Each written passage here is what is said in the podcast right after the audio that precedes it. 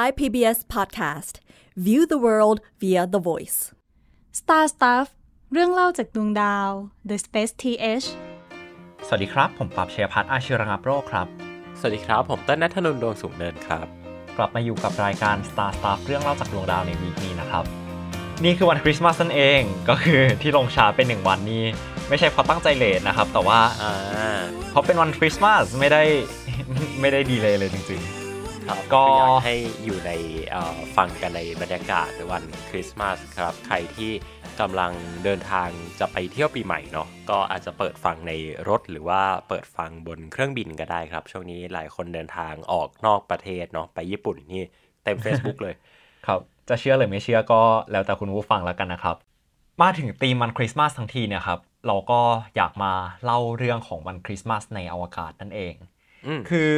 ผมรู้สึกว่าวงการอวกาศเนี่ยครับเป็นวงการที่มีความโดดเด่นในด้านการจัดงานคริสต์มาสระดับหนึ่งเลยก็คืออ๋อเหรอตั้งแต่ ตั้งแต่ในยุคเมื่อหลายสิบปีที่แล้วจนกระทั่งถึงปัจจุบันเนี่ยครับเรียกได้ว่าอือหือคริสต์มาสทุกปีในอวกาศเนี่ยมันเรียกได้ว่าค่อนข้างมีสีสันมากๆ อย่างเช่นครับในปีเนี้ยครับผมรู้สึกมันมี 2 อย่างที่ควบคู่กันเนาะอย่างแรกเลยเนี่ยอ่าฮะก็คือนาซาเขาก็ลงรูปฉลองวันคริสต์มาส ของตัวเอครังบอะไรเงี้ยขณะเดียวกันก็คือบนสถานีอวกาศนานาชาติ เหมือนกำลังเตรียมจัดคริสต์มาสกันครับ เอาจริง ๆ ก็มันเป็นเทศกาลที่มันถูกประกอบสร้างให้เป็นแบบช่วงเวลาพิเศษของปีเลยนะ คือ แล้วมันเป็นพร้อมกันทั้งโลกไงพี่ว่ามันน่ามหัศจรรย์ที่เราจะมีอะไรที่แบบเราแชร์ร่วมกันทั้งโลกแม้ว่า เราจะไม่ได้แบบมีความ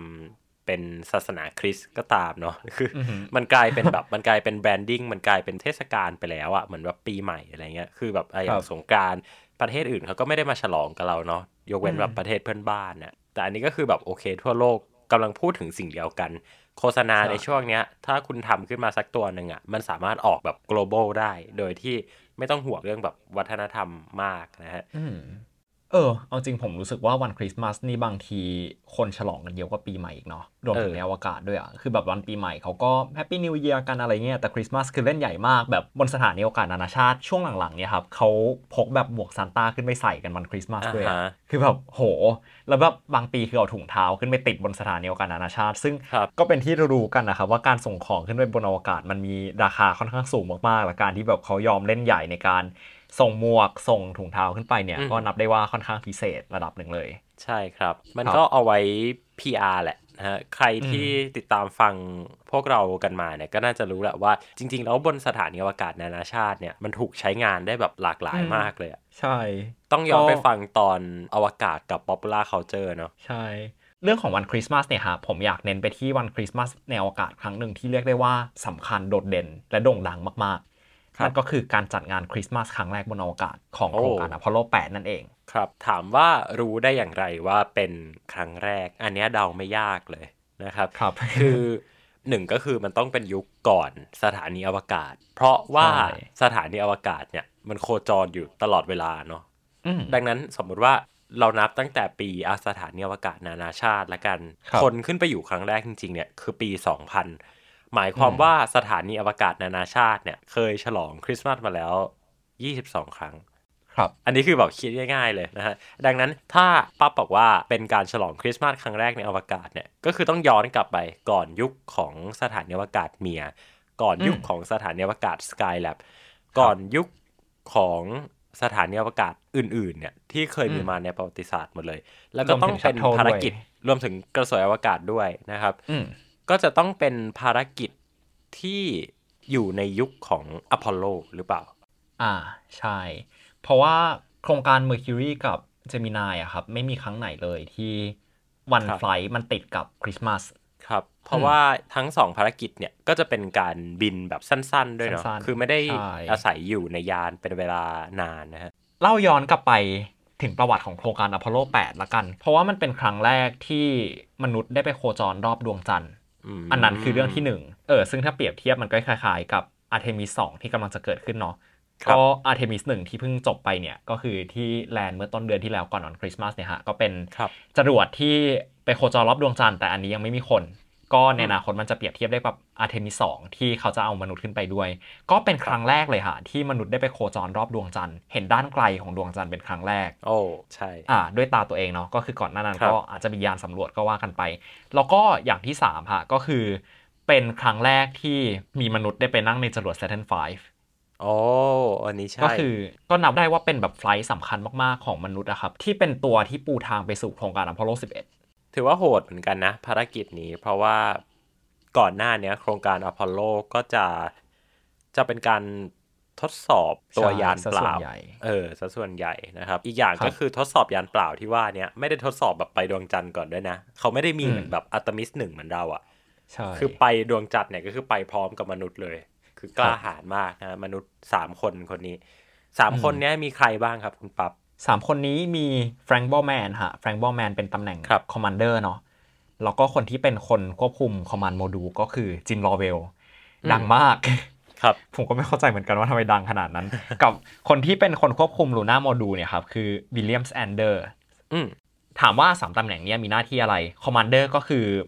ก็คือรู้ๆกันอยู่ว่าเป็นผู้บัญชาการของภารกิจเนาะ Command Module คืออะไร Command Module คือ ถ้าใครเคยเห็นเวลายานมัน splash down ลงมาที่โลกอะครับ จะเห็นเป็นก้อนเล็กๆเนาะเป็นสามเหลี่ยมเล็ก ๆ อะไรเงี้ยนั่นคือ Command Module ครับเออเล็ก ๆ นั่นอะคือที่ที่นักบินอวกาศเขาจะอยู่อาศัยกัน ถ้าใครเคยเห็นจรวด Saturn V ป่ะครับ ก็คือเป็นจรวดสูงใหญ่ ๆ มากๆเลยเนาะจริง ๆ แล้วเนี่ย ส่วนที่มนุษย์อยู่อาศัยได้อะมันเป็นแค่ยอดเล็ก ๆ นิดเดียวเองก็คือครับขนาดพอๆกับรถหนึ่งคันอะ อืมอันนั้นก็จะเป็นส่วนบังคับการที่เขาก็จะไปควบคุมยานจากตรงนั้น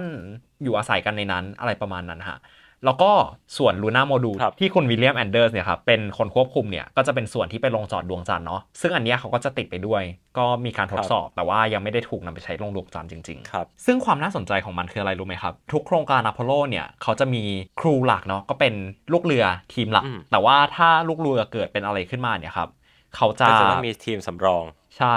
เราให้ทายครับว่า Commander ของทีมสำรองคือใครนีล อาร์มสตรองเหรอ ใช่ Commander ของอ๋อของอพอลโล 8 คือนีล อาร์มสตรองฮะ แล้วก็คนที่เป็น Command Module Pilot ก็คือบัสอัลดรินด้วย โอ้ ก็เรียกได้ว่าโหดมากจริงๆแล้วต้องเป็นลูกเรือเซตอพอลโล 11 ก็ได้นะนี่ แต่อีกคนหนึ่งไม่ใช่ไมเคิลคอลลินส์นะฮะ อีกคนหนึ่งจะเป็นคุณเฟร็ดเฮสอ่าจูเนียร์คนเนี้ยเขาจะไม่ได้อยู่ในอพอลโล 11 แต่จะเป็นนักบินที่ไปกับอพอลโล 13 ครับอะเอาจริงก็ดูแอบซวยนิดนึงก็คือเป็นนักบินอพอลโลที่ไม่ได้ลงไปดวงจันทร์โอ้ใช่แต่ก็โอเคค่ะ ยังเป็นหนึ่งในไม่กี่คนที่แบบได้ไปเฉียดดวงจันทร์ก็นับว่าโอเคละครับ ทีนี้ฮะหลังจากแบบมาเกริ่นคร่าวๆเกี่ยวกับโครงการอืมอพอลโล 8 แล้วเนาะทีเนี้ยอยากมาเล่าว่าโครงการอพอลโล 8 มันมีความดราม่ามีความสุดยอดขนาดไหนคือ ผมอ่านหนังสือเกี่ยวกับอพอลโล 8 แต่ละทีแล้วแบบขนลุกมากเลยนะอพอลโล 8 เนี่ยครับมันเกิดขึ้นในเดือนธันวาคมปี 1968 ใช่ไหมฮะครับถามว่าปี 1968 คือปี ที่เกิดอะไรขึ้นบ้าง สงครามเวียดนามปะใช่ เป็นปีที่สงครามเวียดนามปะทุมาก เป็นปีเออที่มาร์ตินลูเทอร์คิงโดนสังหาร โอ้ใช่ใช่แล้วก็ถ้านี่อันนี้เป็นการบ่งบอกว่ารายการของเราเนี่ยไม่ได้มีการเตรียมกันมาเลยแม้แต่น้อยนะ คือครับคือมาแบบคุยกันหน้างาน แต่พอพอมีข้อมูลเขาเรียกอะไรนะพอมีแบบประเด็นมันก็คุยกันสนุกไงครับ เลยเป็นเหตุผลว่าทำไมเราถึงต้องแบบมีความรู้หลาย ๆ ด้านอะไม่ใช่ว่าแบบมาอินเรื่องอวกาศอ่าแล้วคือมันจะผูกโยงไทม์ไลน์ไม่ได้ใช่ แล้วก็อีกเรื่องหนึ่งอะครับ ที่ผมว่าแสดงถึงความรุนแรงของปี 1968 ได้ดีเลย คุณผู้ฟังเคยดูหนังเรื่อง A Trial of, of Chicago 7ป่ะฮะก็ตอบอยู่ อันนี้คือตอบอยู่หรืออะไร โอเค ทิ้งเวลาให้คุณผู้ฟังตอบแล้วกันโอเคโอเคก็ A Trial of, of Chicago 7นะครับ เป็นหนังใน Netflix ที่เออผมก็ชอบเป็นการส่วนตัวด้วยแหละ เป็นเรื่องของศาลที่ทำการตัดสินคดีของแกนนำของการประท้วงที่ชิคาโกฮะเป็น การประท้วงที่รุนแรงมากก็คือคนที่ประท้วงเนี่ยหลายพันคนพยายามจะไปบุกงานประชุมของเดโมแครตเกี่ยวกับเรื่องสงครามเวียดนามนี่แหละฮะซึ่งสุดท้ายมันก็บานปลายแบบมีการปะทะระหว่างเจ้าหน้าที่ตำรวจกับผู้ชุมนุมจนกระทั่งแบบมีเลือดตกยางออกกัน ก็เป็นหนึ่งในสิ่งที่รุนแรงมากๆในยุคนั้นอะไรอย่างเงี้ยครับทำให้เห็นว่าความรุนแรงของรัฐในยุคนั้น ซึ่งซึ่งเนี่ยครับมันคือเรื่องราวที่เกิดขึ้นในปี 1968 คือเป็นปีที่ทุกอย่างแบบเหมือนตูมตามมากเลยอะก็คือโอเคสงครามก็ปะทุในประเทศก็แบบ มมีก็แบบวุ่นวายความขัดแย้งมากต่างๆมากๆ อะไรเงี้ยมาร์ตินลูเทอร์คิงก็แบบโดนสังหาร ทีเนี้ยนั่นคือแบบแค่ในสหรัฐยังไม่พอฮะ ในวงการอวกาศก็มีเรื่องวุ่นวายอีก คือหนึ่งปีก่อนหน้านั้นมีโครงการอพอลโลหนึ่งใช่ไหมฮะ แบบคุณอือหือวีรบุรุษสามคนของโครงการอพอลโลหนึ่งเนี่ยจรวดไฟไหม้ นักบินอวกาศอืมสามคนตายทำให้แบบครับโครงการแบบถูก ก็คือแบบมนุษย์ถูกสั่งห้ามบินไปอวกาศนะฮะอืมเพราะแบบมันอันตรายอะไรเงี้ยเพราะฉะนั้นแบบ ทุกอย่างของงานอวกาศในยุคนั้นคือสั่นคลอนมากทั้งด้วยแบบเรื่องของอวกาศเอง ทั้งเรื่องของรัฐทั้งเรื่องของสังคมโลกอะไรเงี้ยก็คือเป็นยุคที่แบบทุกอย่างเตรียมบรรทุกอะฮะทีเนี้ยครับสำหรับหลายคนนะฮะโครงการอพอลโล 8 มันก็เลยกลายเป็นความหวังระดับหนึ่งที่แบบจะอืมมาช่วยแบบทำให้ทุกอย่างมันดูแบบราบกลับรื่นมาขึ้นอีกทีเห็นเป็นหนึ่งไหมเออเห็นเป็น harmony ก็โครงการอพอลโล 8 ก็แบบได้บินขึ้นไปฮะก่อนบินขึ้นไปเนี่ยทีมงานของนาซาเขาก็ บอกกับลูกเรือทั้ง 3 คนว่าเออ คุณเห็นยังว่าแบบ flight plan ของคุณเนี่ยมันคาบเกี่ยวกับช่วงวันคริสต์มาสด้วยนะ เพราะฉะนั้นเนี่ยเขาก็บอกว่าเขาก็ในวัน Christmas Eve เนี่ยฮะที่เขาแบบโคจรรอบดวงจันทร์ไปสักพักหนึ่งแล้วเนี่ยเขาอยากให้มันมี broadcast กลับมาที่โลกแล้ว brief ของนาซาตลกมากเลยฮะ เขาบอกลูกเรือว่า คือคิดว่าแบบโอเคสำคัญขนาดเนี้ยแบบทั้งโลกกำลังลุกเป็นไฟแล้วแล้วก็แบบโครงการอวกาศกำลังสั่นคลอน แล้วก็จะมี broadcast มายังโลก คิดว่าทีมงานของนาซาเขาบรีฟลูกเรือว่าอะไรครับ เขาก็บอกว่าเออช่วยทำอะไรให้มันดีๆหน่อยแล้วกันนะ please do something appropriate อะไรเงี้ยฮะก็ไปงานเข้าที่ลูกเรือที่ต้องคิดว่าอ้าวซวยแล้ว แล้วเราจะไปทำอะไรตอนที่บรอดแคสต์กันมาดีอ่าฮะนักบินเขาก็เลยทำการบ้านกันว่าเขาจะทำอะไรกันดี แล้วเขาก็เลยคิดมาได้ว่า เออ เราอ่านไบเบิลดีไหม อ๋อครับพอฟังดูเป็นแบบต่างประเทศแล้วมันดูไม่ได้อะไรเนาะแต่ถ้าเราแบบเป็นคนในวัฒนธรรมนั้นเนี่ยนึกภาพแบบว่า โอ้ เรามาสวดคาถาชินบัญชรกันดีกว่า เออแบบดูก็ดูตลกเหมือนกันนะว่าแบบเออเออถ้าคนไทยขึ้นไปเราก็ว่าเอออ่านพระไตรปิฎกกันไหมอะไรเงี้ยก็อาจจะดูประหลาดหน่อย แต่นักบินของโครงการอพอลโล 8 เนี่ยครับเขาก็บอกไว้ว่าเออสำหรับเราแล้วเนี่ยไบเบิลเนี่ยฮะที่อ่านไปเนี่ยมันไม่ได้เป็นแค่สัญลักษณ์ของศาสนาคริสต์แต่ว่ามันก็มีหลายศาสนาที่แบบมีรูทมาจากแบบอ่าอับราฮัมิกเหมือนกันอะไรเงี้ยก็แบบมีโอรูทเคเดียวกันหรือได้แบบเออศาสนาอื่นก็น่าจะเห็นพ้องต้องกันแหล้วว่าเออแหมก็น่าคุณจะได้พี่อะไรไม่อย่างงี้คุณพี่ไม่ดูเรื่องแบบว่าความขัดแย้งระหว่างศาสนาคุณพี่พูดแบบนี้ เออ นั่นแหละฮะ โอเค ได้ก็อยู่หลังจากที่อพอลโล8ที่แปลว่าไม่ได้ขึ้นปโอเค ที่แปลว่าไม่น่าเวิร์ก ก็มาดูกันว่ามันจะเวิร์กไหมหลังจากที่จรวดบินขึ้นไป แล้วก็โคจรรอบดวงจันทร์ไปสักพักหนึ่งแล้วเนี่ยฮะก่อนที่มันจะมี broadcast ลงมาเนี่ยครับมันมีสิ่งหนึ่งที่สำคัญมากและโด่งดังมากเกิดขึ้น คือที่หน้าต่างเล็กๆ ของ Command Module เนี่ยครับอ๋อนักบินอวกาศ3คนเขาได้เห็นภาพภาพหนึ่งตอนที่กำลังเลี้ยวออกจากดวงจันทร์คือภาพของโลกที่กำลังขึ้นมาอยู่หลังดวงจันทร์อืม ซึ่งภาพนี้เป็นภาพถ่ายที่โด่งดังมากนะฮะ ใช่ นักบินอวกาศ 3 คนก็แบบรีบหยิบกล้องฟิล์มมาเปลี่ยนฟิล์มแล้วก็รีบถ่ายมาฮะแล้วก็ได้ภาพที่โด่งดังที่สุดภาพหนึ่งในประวัติศาสตร์ขึ้นมา ภาพนี้เนี่ยครับมีชื่อว่า Earthrise โลกที่กำลังพุ่งขึ้นจากขอบฟ้าของดวงจันทร์นะฮะ ซึ่งปกติแล้วจะตรงข้ามกันเนาะ เราจะเห็นดวงอาทิตย์อืมขึ้นนะฮะ เป็น sunrise หรือว่า moonrise นะฮะ ดวงจันทร์โผล่พ้นขอบฟ้าขึ้นมา แต่พอเราไปอยู่บนดวงจันทร์เนี่ย แม้ว่าจะไม่ได้ลงจอดอยู่บนผิวของดวงจันทร์นะ แต่ว่ากำลังโคจรผ่านด้านหลังของดวงจันทร์อ้อมมาจะมาเห็นโลกเนี่ย มันเหมือนกับเรากำลังอยู่ในโลกอีกโลกหนึ่งอะเป็นดินแดนอีกดินแดนหนึ่งที่อยู่ห่างจากบ้านของเราเหลือเกิน อือฮึก็มันก็มีแบบเหมือน retrospective ออกมาจากนักบินอวกาศอะครับว่าการได้เห็นแบบโลกที่โลกที่แบบเป็นโลกทางใบอะฮะขึ้นมาจากดวงจันทร์มันทำให้เขาคิดอะไรหลายๆอย่างได้เหมือนกันนะว่าเออจริง ๆ แล้วเนี่ย โลกเราก็แบบ แค่นี้เองอะไรอย่างเงี้ยฮะอืมเราแบบเราจะแบบมาทะเลาะกันทำไมทำไมแบบไม่ไม่แบบมีสันติภาพอะไรอย่างงี้ ซึ่งซึ่งอันเนี้ยครับทุกวันเนี้ยมันจะถูกเรียกว่า overview effect ครับ มันคือสิ่งที่จะเกิดขึ้นกับนักบินอวกาศหลายคนที่ขึ้นไปเนี่ย เวลาได้เห็นโลกทั้งใบแล้ว เขาก็จะมองเห็นแบบเหมือนภาพใหญ่อะฮะว่า เออ สุดท้ายแล้วแบบทุกสิ่งทุกอย่างที่เรามองเห็นมันโลกเรามันก็มีแค่นี้เองแบบครับสุดท้ายนี่ก็คือโลก แล้วภาพนี้ก็เลยกลายเป็นหนึ่งในภาพที่โด่งดังที่สุดในประวัติศาสตร์ เป็นหนึ่งในอีกสิ่งที่สำคัญกับอพอลโล 8 ละกัน ทีเนี้ยฮะหลังจากถ่ายภาพเสร็จแล้ว อีกแป๊บหนึ่งก็เป็นช่วงเวลาที่อพอลโล 8 ถูก broadcast ลงมาฮะครับทีเนี้ยเขาก็เริ่มถ่ายคนฮะแล้วหลังจากนั้นก็เริ่มอ่านวลี ผมไม่รู้ว่าจะเรียกว่าอะไร เป็นแบบเหมือน 10 บทแรกของ Genesis หรือว่าภาคปฐมกาลของไบเบิลสรุปก็คือได้อ่านจริงใช่ก็คือสรุปเขาก็อ่านไบเบิลจริง We're now going over selected in this smooth region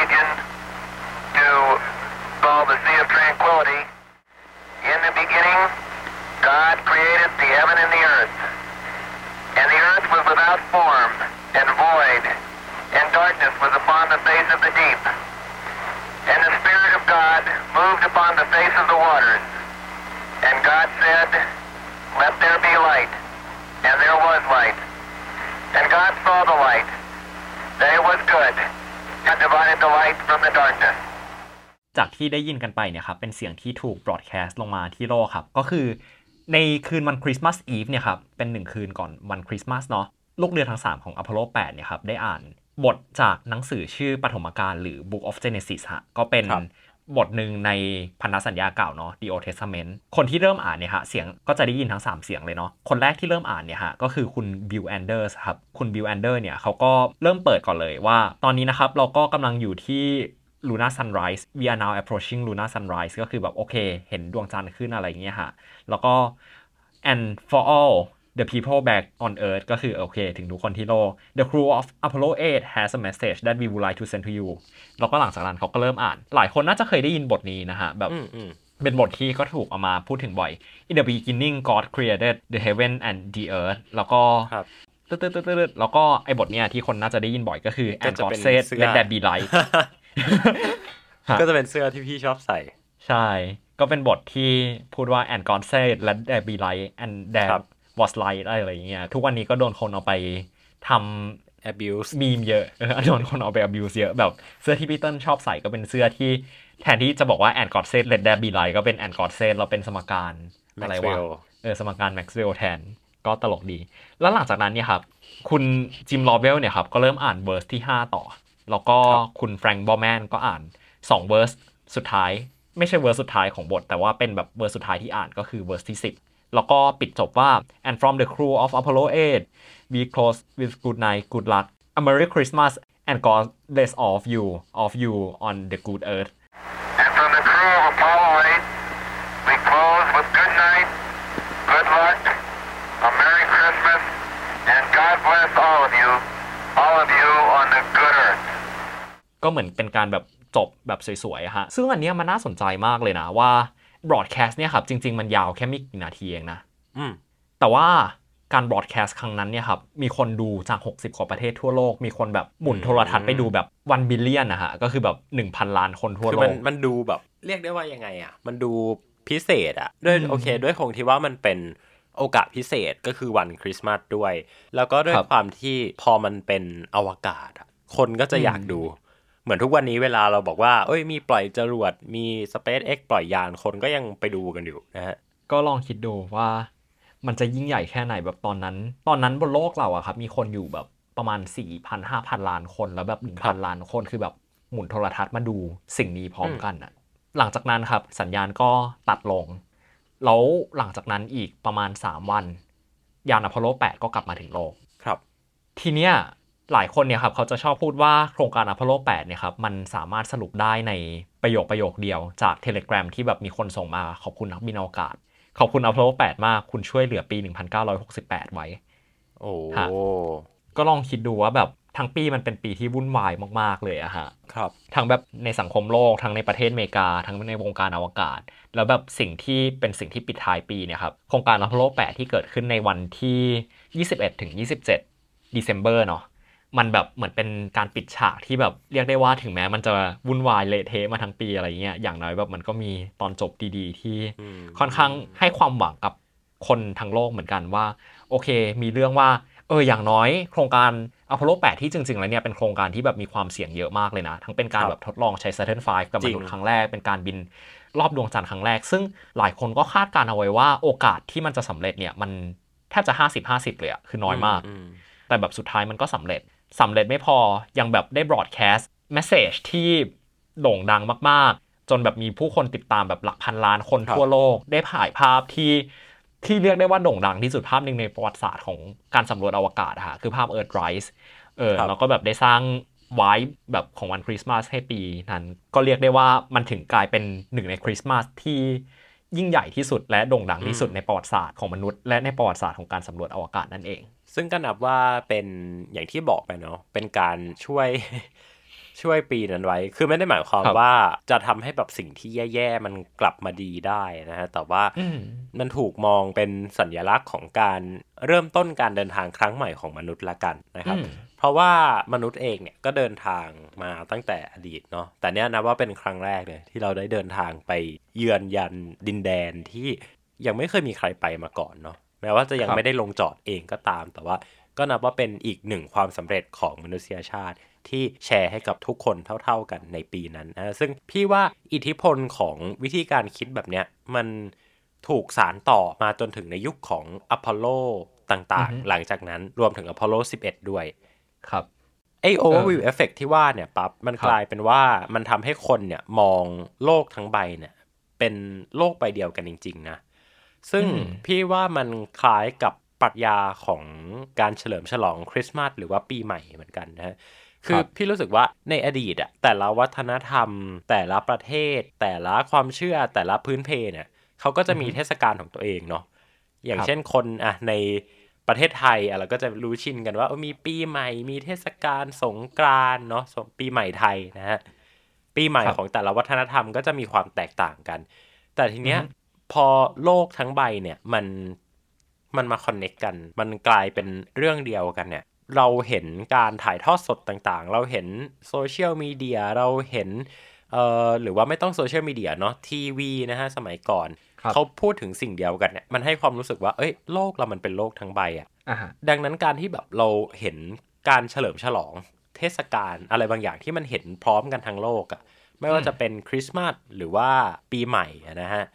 ทุกคนเฉลิมฉลองร่วมกันเนี่ยมันก็ให้ความรู้สึกว่าเอ้ยโลกของเราทั้งใบเนี่ยมันเหมือนกับเป็น family เดียวกันเป็นครอบครัวเดียวกันเหมือนกันนะอืมแล้วการสำรวจอวกาศอะมันก็ยิ่งเข้ามาเติมเต็มตรงเนี้ยปั๊บในมุมของพี่นะเพราะพี่รู้สึกว่าที่เราคุยกันเมื่อกี้เนี่ยมันเป็นการรวมเอาคนที่แบบไม่ต้อง care ว่าคุณจะเป็นคนแบบไหนวัฒนธรรมแบบไหนอยู่ที่ประเทศไหนอือฮึแต่ว่าพอมันมีมนุษย์อะมนุษย์ที่มีเลือดเนื้อเชื้อไขเหมือนกับเรา เกิดมาบนโลกเหมือนกับเราเนี่ยได้เดินทางออกไปยังอวกาศที่